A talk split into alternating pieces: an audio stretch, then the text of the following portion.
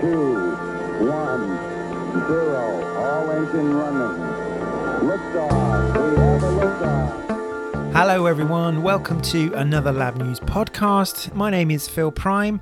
Thanks very much for being here. Now, it's a bit of a special episode, this one. We're going to be talking about something that everyone in the science community should care deeply about. We're getting into the topic of professional development. Now, to my mind at least, there's always been a bit of an awkward relationship between science and continuing professional development, or C P D. Um, I think that's mainly because a lot of scientists, technicians, science professionals in general arrived where they are by coming through an academic route, so they're very highly educated. But of course, things can change very, very rapidly in science, and therefore the skills you need to thrive in that environment will need to change as well. Now, back when I was a scientist, this kind of thing wasn't really spoken of at all. So I wanted to explore it for you to just demystify it a bit, to give you a way into it if you haven't already got one. So who best to speak to about such things? Well, professional societies, learned bodies, they're normally the best places to start. And so this being the Lab News podcast, only the best for you, I picked one of the most world-renowned professional bodies in the shape of the Royal Society of Chemistry. Now, I was lucky enough to speak to both Jessica Evans, who is a membership recruitment executive at the R S C, and Katie Dryden-Holt, who, among other things, concentrates on how best to give technicians specifically a route to both recognition and development. And, of course, it's a really key topic, that one, so, so we'll get into that later. But first up, Jessica, and I began by asking her, what exactly is professional development? Professional development is really making sure that not only are your educational and learned skills um, up to up to scratch, and of course we all spend a lot of time focusing on those, but it's also making sure that other areas of your professional working life are also being spotlighted as well. Now, this could be things like teamwork, communication, leadership, all those skills that are obviously crucial uh, to your ongoing development as part of this community, um, but uh, I learn away from the lecture theatre or the laboratory. The technical side of learning, that never stops, um, and it's really important that it's a continuous process, and that that accounts for for all these skills across the board, you know, be it you're an early career chemist or you're right up to, you know, kind of senior manager level. And of course there's different skills to be learned at all career stages.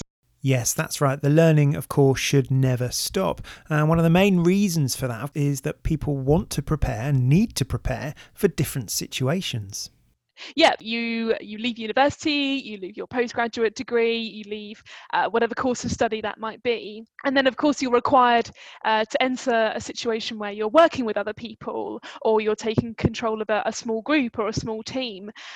And you've never had experience of that, and that's never been covered in the lecture course. And suddenly there's all these new skills and areas of focus um, that you also might be being measured on, say, and you've never had the opportunity to not only study but develop in these areas. And I think it's really crucial um, that not only Uh, organisations and companies support individuals, um, but that also that people know that their professional body, the Royal Society of Chemistry, is there to support them through uh, and to help them on this on this journey of development. Yeah, I think that's one of the main things that I've come to realise, that if you do want to develop yourself, you don't have to do it on your own. Sure, it's your responsibility as an individual to better yourself and to professionally develop, but it's also your employer's responsibility to help you do that. So how would a professional body get involved at that level? So we support individuals and groups, of course, and a lot of uh, the mechanisms that we have in place are for individuals, but we're also here to support companies and organisations uh, so that they can really get to grassroots levels um, to support the people that are working for them. So we have our accredited company scheme that is available for chemistry and chemical sciences organisations, and this is where we really help implement the framework to help uh, companies to aid their uh, employees. So if you are an employee and you're listening to this, then nudge your manager in the direction of the learned body. And if you're an employer and you're listening to this, then pull your finger out and find out what it is you can do to better your staff. Now, obviously, each learned body society has their own way of doing this. But to give us an idea of the kinds of things that are on offer and the way in which they can help, I asked Jess what it was specifically that the R S C can do. uh, we're really here to help and support uh, all those people who need to look and continuously work on their professional development. Um, and it's it's really crucial to say that uh, as the R S C, uh, one of the main points of our charter is to maintain and enhance professional standards. And one of the key ways that we do that is by offering professional awards. So we have our registered status, we have registered scientist and registered scientist technician. And now these are more kind of early career focused awards. So say if you're uh, actually a placement student, uh, you're still you're still studying, but you're you're taking that year out Uh, within industry, or you're someone who's just finished their degree and you're really you're really looking to take those first steps. Uh, these awards are really tailored for those individuals at that particular career stage. And the way that it works is that there are some set attributes that cover uh, some of the skills and others that I mentioned earlier on. So things like communication, teamwork, and appreciation for confidential material. It really uh, covers a whole spectrum of, of different attributes, and you work towards those, you fill in a form, you give evidence of those, and you achieve registered status at the end of that. And then moving on slightly, we also have our flagship award, so that's the Chartered Chemist Award. And at this point, you've got a few more years of experience under your belt. Uh, you need to be a member with us. Um, but this really is a, is, a, is a step up, but it's a similar process. There are a list of attributes, again, spanning all different areas of skill development. And uh, crucially, at this point, you work with a mentor um, who really helps you along the process. Um, and there's a couple of routes. If you are really at the more experienced end, uh, you can just take a year to complete the process, um, and really at that point you've got all the evidence ready to go. Um, it's just about collating that portfolio. But more often than not, people work through our professional development program, and this gives you two years, and um, it's really with the understanding that at the start of the program you're, you're really just setting out on this on this journey of, of learning these new skills. Um, at the end of the two years, you've put together a portfolio with lots of great evidence of you really showing how you've developed over that time, and as I say, crucial working with your mentor who can really help um, guide you through the process. It is obviously, of course, all down to the individual, but it's really crucial to, to get that working relationship in place. So it's clear the R S C have a very robust and comprehensive programme to help you develop in the way that you see fit. But one thing that I do think is important is some of the barriers that might stop people from engaging in any kind of C P D. And I think one of the main ones is just simply the idea that if you're employed in a scientific role, you might imagine, perhaps mistakenly, that that's development enough. But really, it isn't, is it? Your success within a work setting is, is absolutely crucial, um, and we all need to be making sure that we're we're hitting those targets and those objectives that we've been set by our work. But that doesn't necessarily mean that you're you're developing on a personal level. And if things, uh, especially kind of early career chemists, if you're looking at moving into kind of a management position, there may well not be any area of the work that you're doing that's actually helping you take those steps. So it's so important to really think and plan about taking those steps.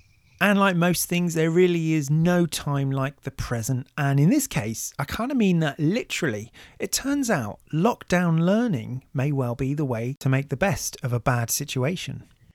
I think that is absolutely the case. And of course, this year is nothing like any of us had predicted, and it does mean that unfortunately uh, we have seen of, of course some redundancies and some some downtime in work, and um, but I think it really does mean that there has been a spotlight on professional development, because with a slightly contracted jobs market potentially, we, we don't know how things are going to head.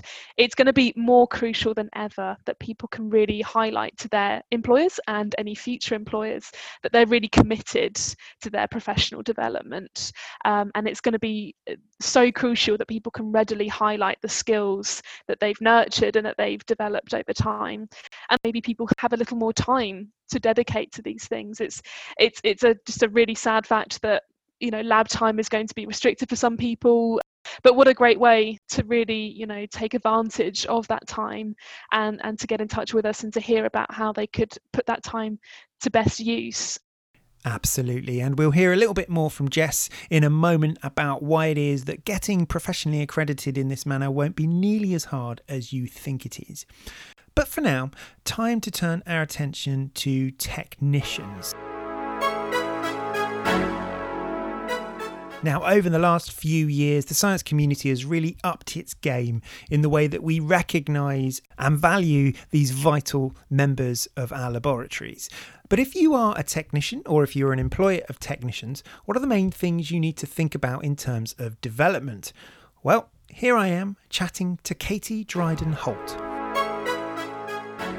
So then, uh, technicians, let's talk technicians. So you said you wear many hats. What's the hat you wear for the R S C when it comes to technicians? I'm currently the Vocational Skills Programme Manager for the R S C, and part of that is I look after our Technician Commitment project, and also I look after our um, some of the professional awards that we offer as well, so particularly Registered Science Technician and Registered Scientist, um, which are fantastic because they enable us to offer recognition for the skills, competencies, um, and the impact that people in technical careers have in the workplace. Um, generally, they're seen as being undervalued, or traditionally they have been undervalued. Um, do you think that that is the case? And, and wh- why do you think that is? Um, there, there certainly does seem to be, what we hear from the community is that the community of, of people in technical careers, they do feel as if they're undervalued. There seems to be perhaps a little bit of a perception among the wider community, and perhaps this is based on some of our experiences from when we were at school, or perhaps when we've people who have worked in in sort of more scientific settings, that technicians are perhaps um, simply there to help. You know, they they are helpers who do as they're told. Um, the reality is, well, obviously they do help, but the reality is actually that these are people with highly developed technical skills and knowledge um, that enable them to sort of play more of a facilitating role um, as opposed to simply just doing as they're told. You're absolutely right. There's so much more. I mean, mm. as a young PhD student, I just would have failed immediately if it weren't for the technical staff around me, who are the ones that often actually know how that lab runs and how to get a result from that bit of kit or whatever it might be. Precisely. I think if you take um, perhaps somebody who looks after the N M R for a department, um, that person would generally be classified as a technician, but they have such a high level of skill and knowledge of how to use that instrument, how to get the best out of that instrument. Um, And to kind of have them as simply just classified as a helper is a massive underselling of, of what they actually do. So it's it's really, really important that the, the role that technicians play is valued and recognised so that they can get the recognition that they deserve. So as far as the R S C are concerned, then, what are you guys doing to help that? Um, so we um, have signed up as supporters of the Technician Commitment. Um, and through that, what we're doing is looking at ways to improve the landscape for technicians by trying to make them more visible, um, trying to facilitate better recognition of, of the contribution that they have in, in terms of chemical sciences, um, also in terms of um, supporting their career progression, um, and also in terms of sustainability of the profession. Um, and the R S C kind of has two approaches to the Technician Commitment. We don't directly employ technicians ourselves because we're a professional body, but what we do have is members throughout the chemical science community, many of whom are people in technical careers. Um, and so through people's membership, we can offer them access to various sort of support and, and services to help them with, say for the sake of argument, career development. Um, but also as a professional body, we have a really fantastic working relationship on more of a corporate level with employers of technicians. So be that with universities, um, be that with further education colleges, or be that with sort of private companies that are engaged in research, or even um, the day-to-day carrying out of sort of more public services, so food analysis and things like that. Um, and we can support these employers to help, again, im- sort of improve the landscape for their technicians. I'm tempted to think that that's the one that can make real change, of course, because you're not just in helping individuals with their own career path, which is super important and, you know, a very valued service, I'm sure. But if you convince employers to to value their technical staff and enable them to make changes, I'm, I I would think that that's the one that's going to have a real impact. Um, how have you found the uptake for that? Do you find many of, you know, these larger institutions coming to you to help guide them?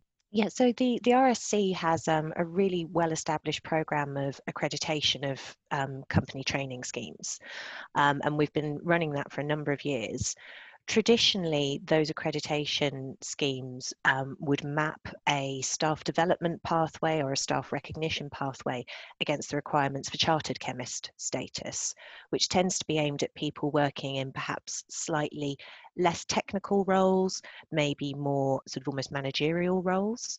Um, but what we're now seeing is more and more companies adding the registered science technician and registered scientist awards into their accreditation portfolio. So they're now extending their accreditations to include their technical staff. So there really is an appetite for this among the community, which is really fantastic to see. And so practically then, how does it work? Do you offer them, you know, a, a selection of courses, or is it just they have to show that they've done certain things in the course of their work? Precisely what, what you just said, it's it's recognition of what they're already doing on the whole. Um, so in order to become either a registered science technician or a registered scientist, there is a set of competencies that somebody needs to evidence. Um, and the way that they do that is by completing a reflective application form. So somebody against each competency just needs to give one clear example um, that demonstrates how they have, for the sake of argument, um, applied their technical knowledge in a professional work-based setting. So they've taken some technical knowledge that they have and they've used it to solve a, a professional problem. So that would be an example of, of one competency they would have. For some people, there may be some competencies that they look at and they go, actually, with my role as it is at the moment, the kinds of things I'm doing, actually, I would struggle to, to meet that competency or to, to evidence that. And what that is, is actually a really good development opportunity for that person. So they can then talk to their line manager, to their supervisor and go, look, I'm ninety-five percent of the way here towards becoming a registered scientist, but there's this one thing that I'm not currently doing, and that's what I want to do. And that, you know, so it, it creates a development framework as well as offering recognition for, for what people are already doing. Well, in that example then, for the, for the bit, let's say the five percent they wanted to improve on, would they come to you or would they persuade their employer to help them? So it, it really depends on what the competency that they were missing out on. Um, it really, really depends on what that is. Um, so one of the competencies to do with, with becoming professionally registered is actually to do with undertaking a professional development activity and implementing it in the workplace. So for the sake of argument, um, somebody may go on a course to learn more about a particular scientific technique, an analytical technique, or uh, it may be a course on, you know, how to improve health and safety in the workplace if you're working in a laboratory setting. Um, now, we've all been on courses where we have enjoyed the sandwiches, but not really taken a lot else from it. Um, the important thing with, with this would be that somebody would need to go on a course and then they would need to learn something and they would need to implement it in the workplace and show the impact of that. Now, these training opportunities may not be terribly easy for somebody to access depending on where they work. So what, that's one way that the R S C could help. So we could, um, so technicians are able to apply for funding from us to undertake professional development activities. So we could help them to access the funding that they need to, to go on the course, to travel to the course, um, if it was a longer term thing to, to pay for accommodation while they're there. So that would help them learn the thing which they could then take back to work and implement, and, and that would be their evidence for that competency. But the key thing with, with applying for professional registration is it's all about application of, of knowledge and skills and, and competencies in a professional setting, so in the workplace. Now, a lot of this seems like it's aimed at perhaps in, in industry and, and companies. Um, and it's always struck me that actually one of the places where technicians perhaps aren't recognised very well is in academia. Do you, do you, do you think that, or have I, have I misjudged that? It's, it's difficult for me to say, having never been a technician and certainly never having been a technician in, in academia. Um, I think there are perhaps some structural issues in different types of workplaces that have fed down to and, and turned into perhaps these issues of recognition.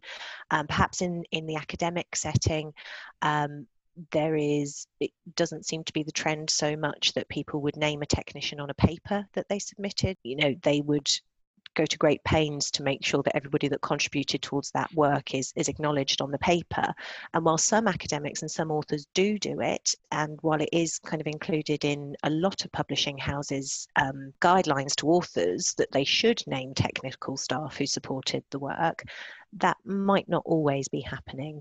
Um, and so that's sort of um, depriving people of recognition that they're owed, perhaps. Yeah, I think that's that's absolutely right. And it, I think within academia as well, as a science student coming up, the development available to you is your academic pathway. It's exams mm-hmm. and getting the next thing and getting the degree and getting the postdoc. At no point do you think, oh, right, yeah, I actually prefer the practical side of things, so I mm-hmm. should go down this pathway of technicians. And I know that's changed, um, or it's changing, because vocational science right down to, you know, G C S E level seems to be something that's become embedded now. And I think I think that's a really good idea. Um, so hopefully we'll see an uptick of technical staff, because I guess the ultimate aim of all this is that there's going to be a shortage of them, right? Yeah, so there was um, a report published a while ago, I think it was the Sainsbury report, that identified this massive cliff edge that the U K is about to fall off in terms of technical provision. And this was looking at, at provision of technical skills across the whole um, landscape. So not just the chemical sciences, but across engineering um, and, and other sort of technical professions and, and career paths. Um, and essentially, yeah, the, the landscape in of technical careers is is such that actually we're not seeing many people choosing a technical career path, and we're not seeing many people staying in a t- technical career path. Um, a, an enormous proportion of the technical workforce is due to retire relatively soon, and there's nobody coming up to replace them. Um, so there is going to be a massive loss of um, that kind of uh, corporate memory, I guess, that you yeah. have when you have had a technician working yeah. in a role or in a lab um, for a very long time. They're going to be lost, um, and we're going to be in a bit of a mess because of it. Um, So it's it's really important that there's initiatives like the Technician Commitment that try and improve the landscape and that encourage technicians to undertake outreach to sort of promote the career choice and to promote it as a rewarding and valuable career in its own right. And what's the best way for them? Is it they should check out the website, and that's a good first port of call for these for people that think they should would be interested? If anybody is is thinking of applying for becoming a registered scientist or a registered science technician, um, they really should just get in touch with the R S C um, via registers at r s c dot org.